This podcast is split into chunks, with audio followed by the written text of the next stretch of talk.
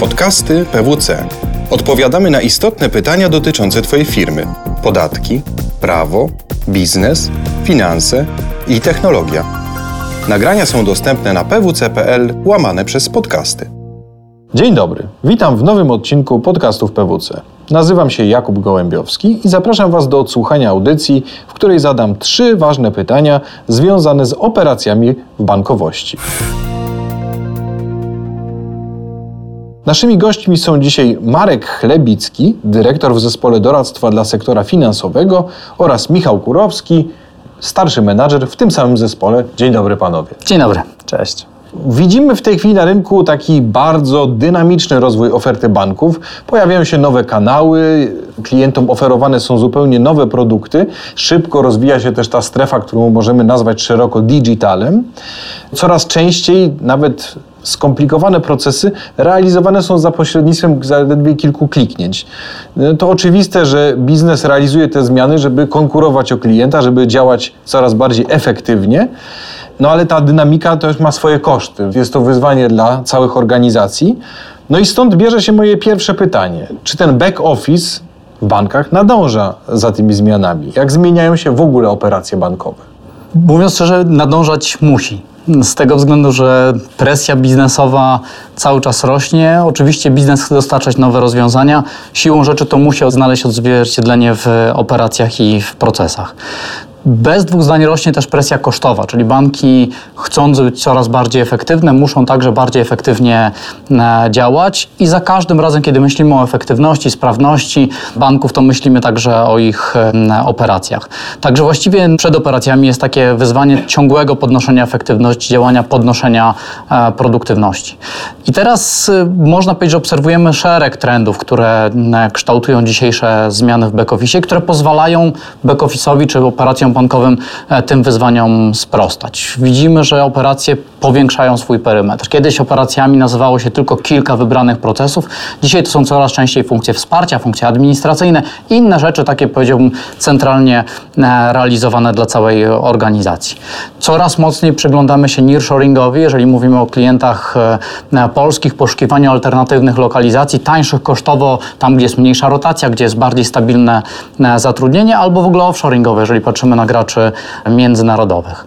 Operacje się także uniwersalizują, czyli coraz częściej już nie mamy takich ścisłych podziałów, że tutaj ktoś tylko odpowiada za rachunek, a tam ktoś robi operacje kredytowe, tylko tak naprawdę staramy się jak najlepiej zarządzać operacjami, jak najlepiej zarządzać wszystkimi zasobami ludzkimi, które w tych operacjach mamy, tak żeby ten talent i oczywiście sumę rąk jak najlepiej e, wykorzystać. No i bez dwóch zdań, takim ważnym czynnikiem, który widzimy jest e, automatyzacja, która właściwie no, nie ma chyba takiego wymiaru, którym by e, banki się nie automatyzowały, a niektóre procesy, jak chociażby płatności, wielu z nich realizowane są są właściwie całkowicie automatycznie.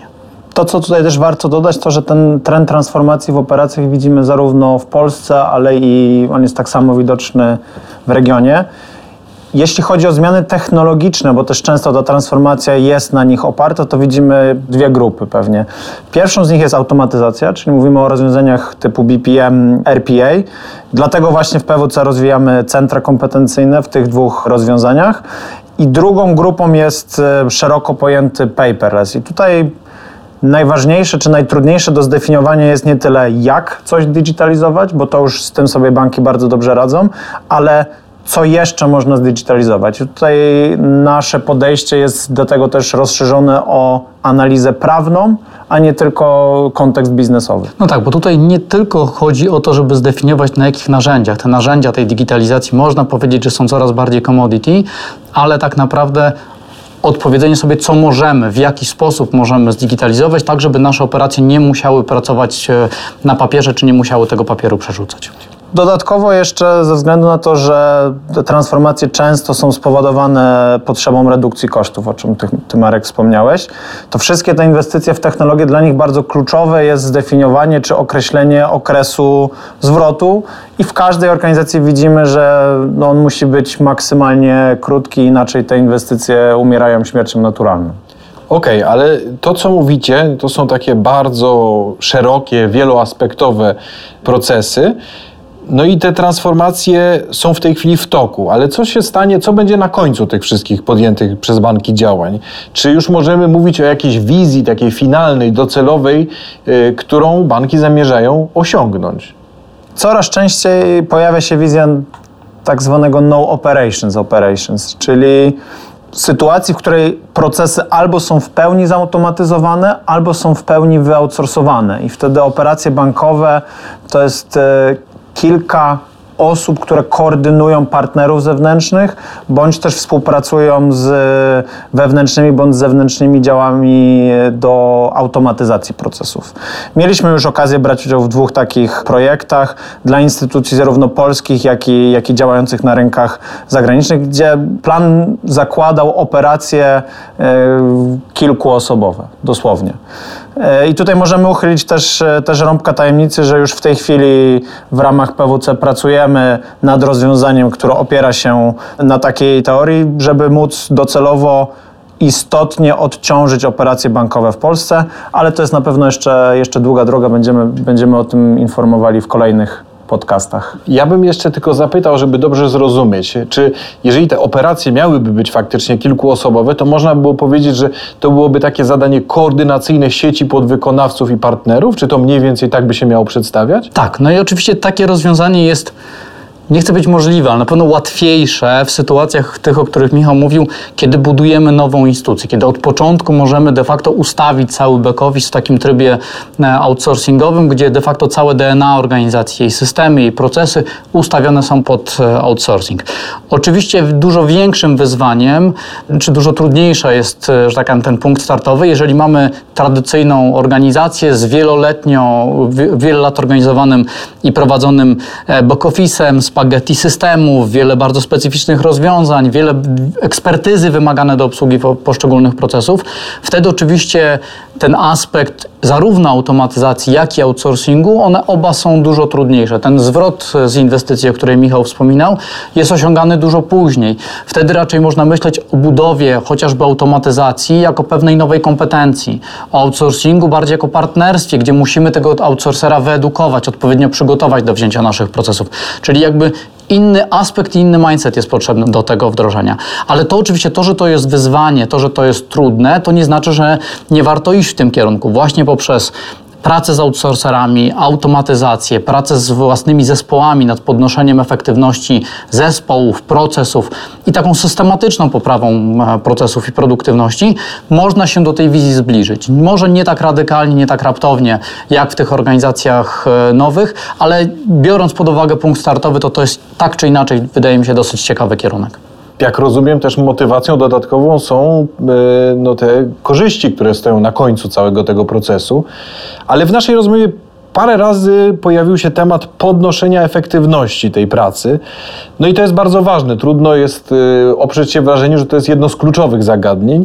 E, I Tutaj pojawia się moje następne pytanie. Co dziś stanowi największe wyzwanie w tym obszarze podnoszenia efektywności?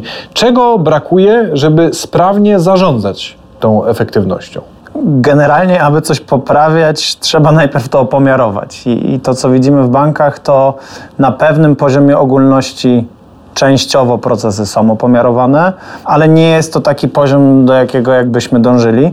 Dodatkowo na pewno brakuje dobrej porównywalności danych pomiędzy bankami i dostępu do benchmarków.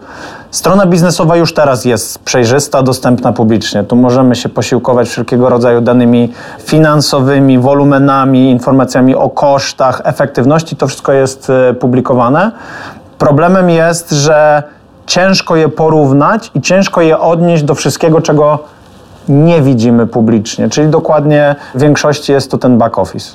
No i tutaj rozmawiając z szefami operacji, z CEO banków, prosząc często o to, żeby podzielili się z nami swoimi raportami, danymi, tak żebyśmy mogli dla nich nawet przeanalizować e, efektywność operacji, widzimy, że to wszystko jest, tak powiedziałbym, trochę klejone na gumce i sznurku, z różnych Exceli, z różnych raportów pochodzących z różnych źródeł, z różnych systemów itd., tak itd. Tak I tak naprawdę brakuje dobrej, ja bym powiedział takiej infrastruktury zarządczej, e, panelu czy kokpitu tak naprawdę do tego, żeby tą e, maszynerią pokierować. A pamiętajmy, że mamy do czynienia z działami, które często zatrudniają po paręset osób, czyli bardzo dużymi, złożonymi organizacjami i to trochę tak jakby kierować bardzo zaawansowanym, złożonym samochodem, nie mając przed sobą deski rozdzielczej, nie widząc prędkości czy, czy e, obrotów, czy kontrolki paliwa. Także ciężko to sobie wyobrazić i można powiedzieć, że to, to byłoby nie do wyobrażenia sobie, jak mówimy o zarządzaniu bankiem, czy właśnie zarządzaniu sprzedażą,